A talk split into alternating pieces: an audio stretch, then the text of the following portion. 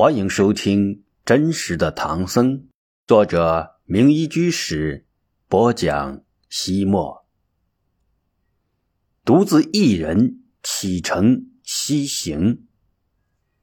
第二天早上，玄奘刚刚起床，寺里一名叫做达摩的胡僧便前来拜访。他神神秘秘的对玄奘说道：“法师，昨天晚上我做了一个梦。”梦见您坐在一朵硕大的莲花之上，飘飘悠悠的向西去了。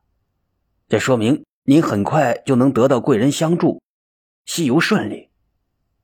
玄奘心中暗生欢喜，认为这是自己即将成行的好预兆。不过他嘴上还是说：“梦是虚幻，何必当真？”说完，玄奘再次来到天王殿，在弥勒像前。更加诚心的礼拜，请求菩萨指引。这时，有一个名叫做石盘陀的胡人前来阿育王寺烧香。他一进山门，就看到玄奘正在礼佛，那神圣庄严的威仪，那静若止水的表情，那从容安详的动作，都让他莫名其妙的感动，从心里萌生出一种从未有过的清凉。这个生性粗糙的汉子不禁热泪盈眶，他绕行玄奘三匝，请求玄奘为他受戒。玄奘见他神情恭敬，言辞真诚，就为他受了五戒。五戒是所有佛教徒必须恪守的五大戒条：不杀生，不偷盗，不邪淫，不妄语，不饮酒。释盘陀欢天喜地，作礼而去。过了不久，他又送来了许多果饼供养师傅。此时此刻，玄奘哪里有什么心思品尝美味的佳肴？他手里拿起果饼咬了一口，心中却仍在思考出境之策，忘了拒绝。石盘陀虽说是个粗人，也看出了师傅心不在焉，便问他有什么心事。玄奘见他诚实可靠，对自己很恭敬。就将自己到天竺取经的计划以及当前所面临的艰难处境，通通告诉了石盘陀。本来他只是想找个人倾诉一番心中的苦闷而已，没想到石盘陀却说：“偷渡玉门关以及那五座烽火台，并非不可能的事情。师傅若是相信弟子，我可以做你的向导，护送师傅过烽火台。”玄奘认真打量了他几眼，这石盘陀身体健壮。又是西域人，很有可能熟悉西行的道路。于是他问道：“你可曾穿越过沙漠？真愿意送我一程？”石盘陀将胸脯拍得山响：“我曾经给商队做过向导，去过伊乌、曲支等国。若不是我家中有老有小，送师傅去天竺都行。”阿弥陀佛，只要你能护送我出玉门关。绕过五座烽火台，我就知足了。石盘陀立即满口答应：“好，我回家告诉老婆一声，咱们今天晚上就能出发。”这真是踏破铁鞋无觅处，得来全不费工夫啊！玄奘立刻去给石盘陀买马以及野外露宿的用品，两人约好黄昏时在城外碰头。玄奘做好准备之后，在太阳下山时。动身出城，到约定地点等待石盘陀。天色黑下来之后，石盘陀再带了一位西域的老翁，牵着一匹又瘦又弱的枣红色老马前来。玄奘心中疑惑，下意识的皱了皱眉头，用目光询问石盘陀是何意。石盘陀解释说：“呃，这位老人来往义乌国三十多趟，呃，对道路极为熟悉。”所以我特意请他来指点指点此行的疑难问题，对我们一定大有帮助。老翁打个问讯，对玄奘说道：“西天路途遥远，道路非常险恶。单说莫贺炎气大沙漠，鬼魅热风难以抵挡。凡是碰着的人，百无一回呀。一般商旅都是成群结队，还常常会迷失道路。”何况你只有单独一人，如何能去的？因而我劝你还是三思后行，不要轻易的以身犯险，拿自己的生命当做儿戏。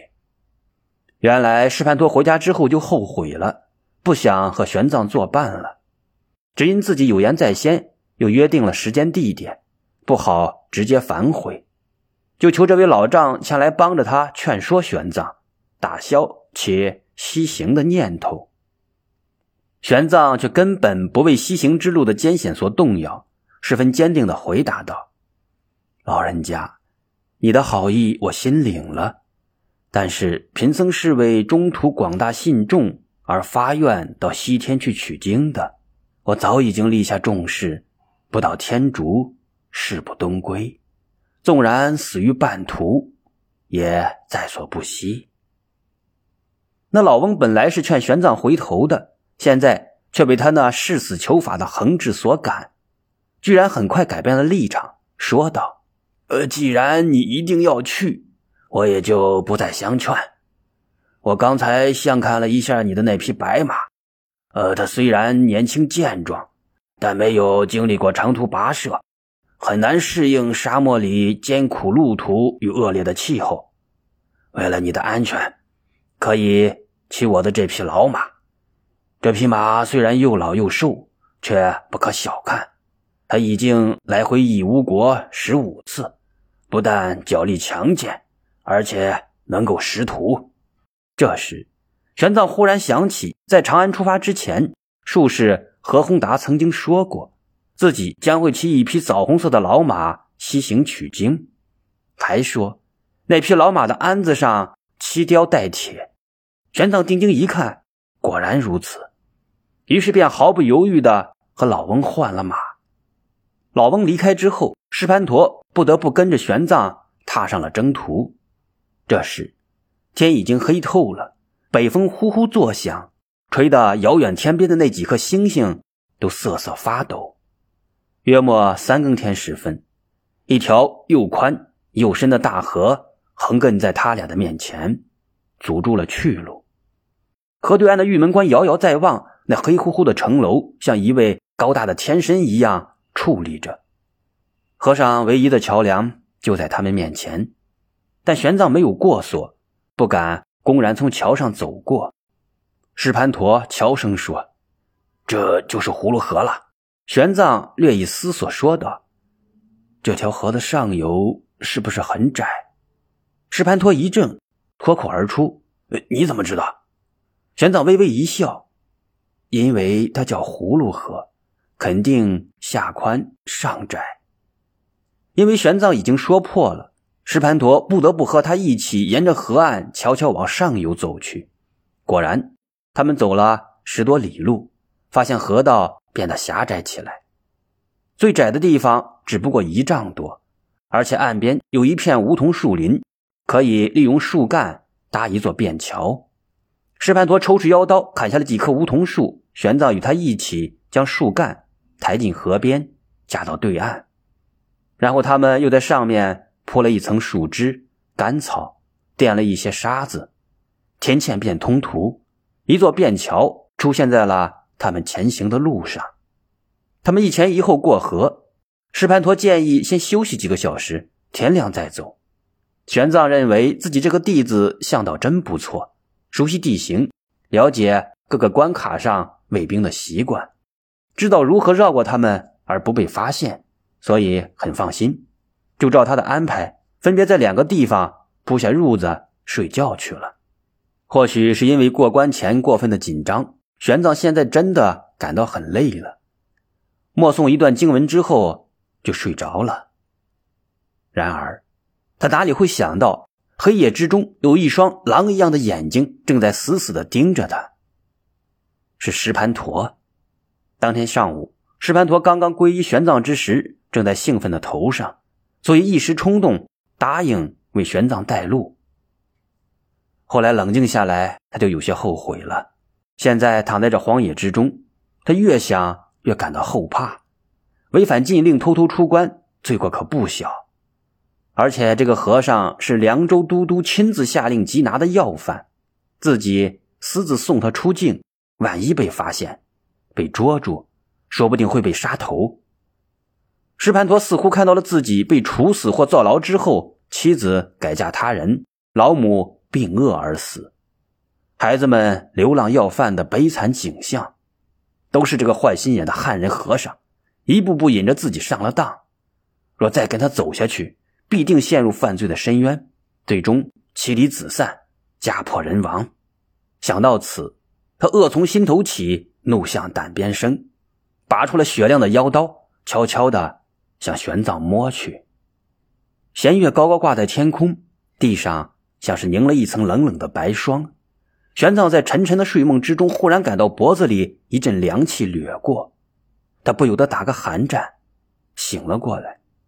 紧接着，他听到一阵沙沙的响动，睁眼一看，石盘陀手提寒光闪闪的妖刀，蹑手蹑脚的朝自己而来。玄奘一激灵，但他。并没有翻身坐起来，因为玄奘十分清楚，若是自己当面戳穿了石盘陀的企图，必然让他恼羞成怒，反而会使他的杀心更为的坚决。而且在这荒野之中，喊叫也没有人能够听到，想逃自己也跑不过石盘陀。他唯一的办法就是祈求大慈大悲、随求随应的观世音菩萨保佑。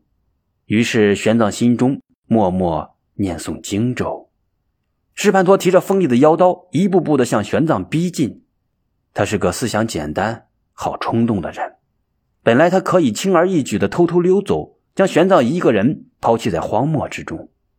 但是玄奘是私犯，禁令出境，而前面的大沙漠之中，只有烽火台下才有水草，没有自己引导，他在取水之时必然会被。守卫的军士发现，而他一旦被捉住，就会把自己招供出来，自己也会被他连累入狱。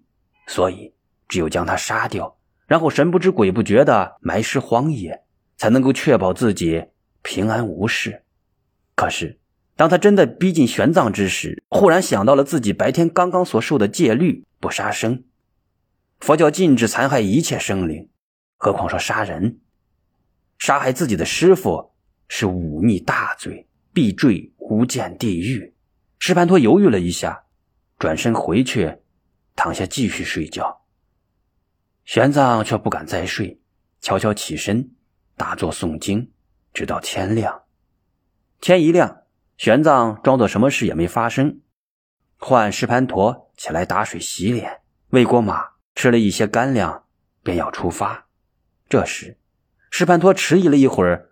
磕磕巴巴的说道：“呃，师傅，前面路途遥远，充满危险，只有烽火台下面有水，又必须夜间悄悄的去偷水，只要被人发现，就会被乱箭射死。呃，所以师傅，咱们还是趁早回去的好。”玄奘自然不肯返回，一定要坚持前行。石盘陀无奈，只好硬着头皮跟随玄奘。然而。石盘陀此时如惊弓之鸟，欲走欲胆战心惊，仿佛在这广袤无边的大沙漠里，随时随地都有可能冒出一队追劫逃犯的官兵。他忽然张弓搭箭，要玄奘走在前面。玄奘明白他的心思，以师傅的口气坚决命令他在前面领路。石盘陀又勉强走了几里路，停下来，死活不肯走了。他恳求玄奘说：“师傅，我实在是不能陪你再走下去了。一则我家上有老母，下有幼子，一大家子人要靠我养活；二来朝廷有禁边令，严禁私自出关。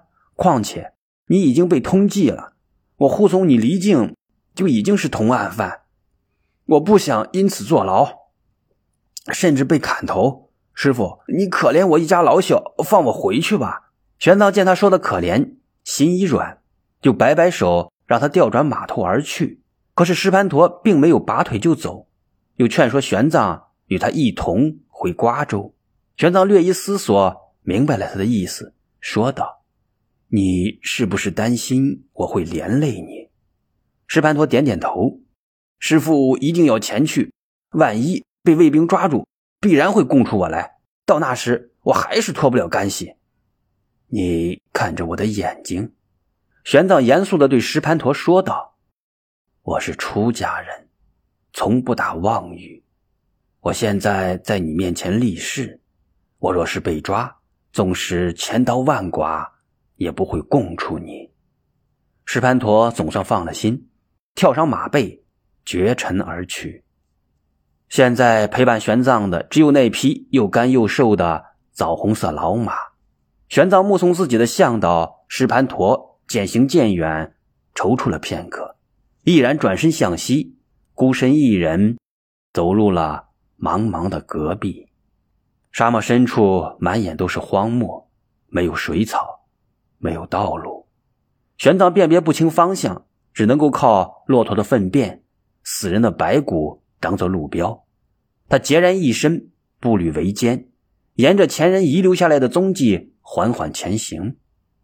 有人曾经将一望无际的大沙漠比作海洋，的确，这里的漫漫黄沙恰如浩瀚的大海一样无边无际，一道道沙丘亦如海浪一样连绵起伏。沙漠之中没有明显的地标，稍一疏忽就会迷失方向。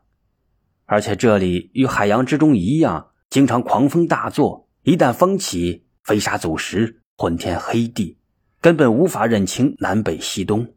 初次进入沙漠深处的玄奘，精神格外紧张，总感到这里的气氛有些古怪莫测，好像每一道阳焰浮动的沙丘后面，都隐藏着说不清道不明的神秘精灵。果然，远方的沙岗上出现了一支全副武装的队伍，他们或手持刀枪，或张弓搭箭，严阵以待。似乎正在等待玄奘的到来。玄奘吓得魂飞魄散，手脚冰凉，一下子从马背上跌了下来。一定是玉门关的守军得到他偷渡的消息，或者发现了踪迹，因而在前面截住了他的去路。他伏在沙丘后面，连大气也不敢出。然而等了半天，对面却没有任何的动静。玄奘悄悄伸出头张望，天哪！那数百人不是唐朝军队，而是神出鬼没的强盗。他们骑着驼马，都扮作胡人。更奇怪的是，他们忽进忽退，忽左忽右，队形倏然变化，速度快得不可思议。玄奘满身沙子，牵着马悄悄地靠近，想要一探究竟。然而，难以置信的事情发生了。他在远处明明看得清清楚楚。可当他真的来到沙岗之后，那支队伍已经消失的无影无踪，甚至连松软的沙土地上都没有任何的蹄印。玄奘忽然想起那位胡人老翁说过，这里经常有妖魅出没。看来自己是遇到作祟的妖魔鬼怪了。他胆战心惊，进退失措，不知道该如何是好。正在这时。他似乎听到空中有一种平缓、慈祥、和蔼的声音说道：“不用怕，不用怕，继续前进，前进。”玄奘像是饮了甘露，心中立刻清凉明净起来。他知道这是佛菩萨的照示，所以翻身上马，安心前行。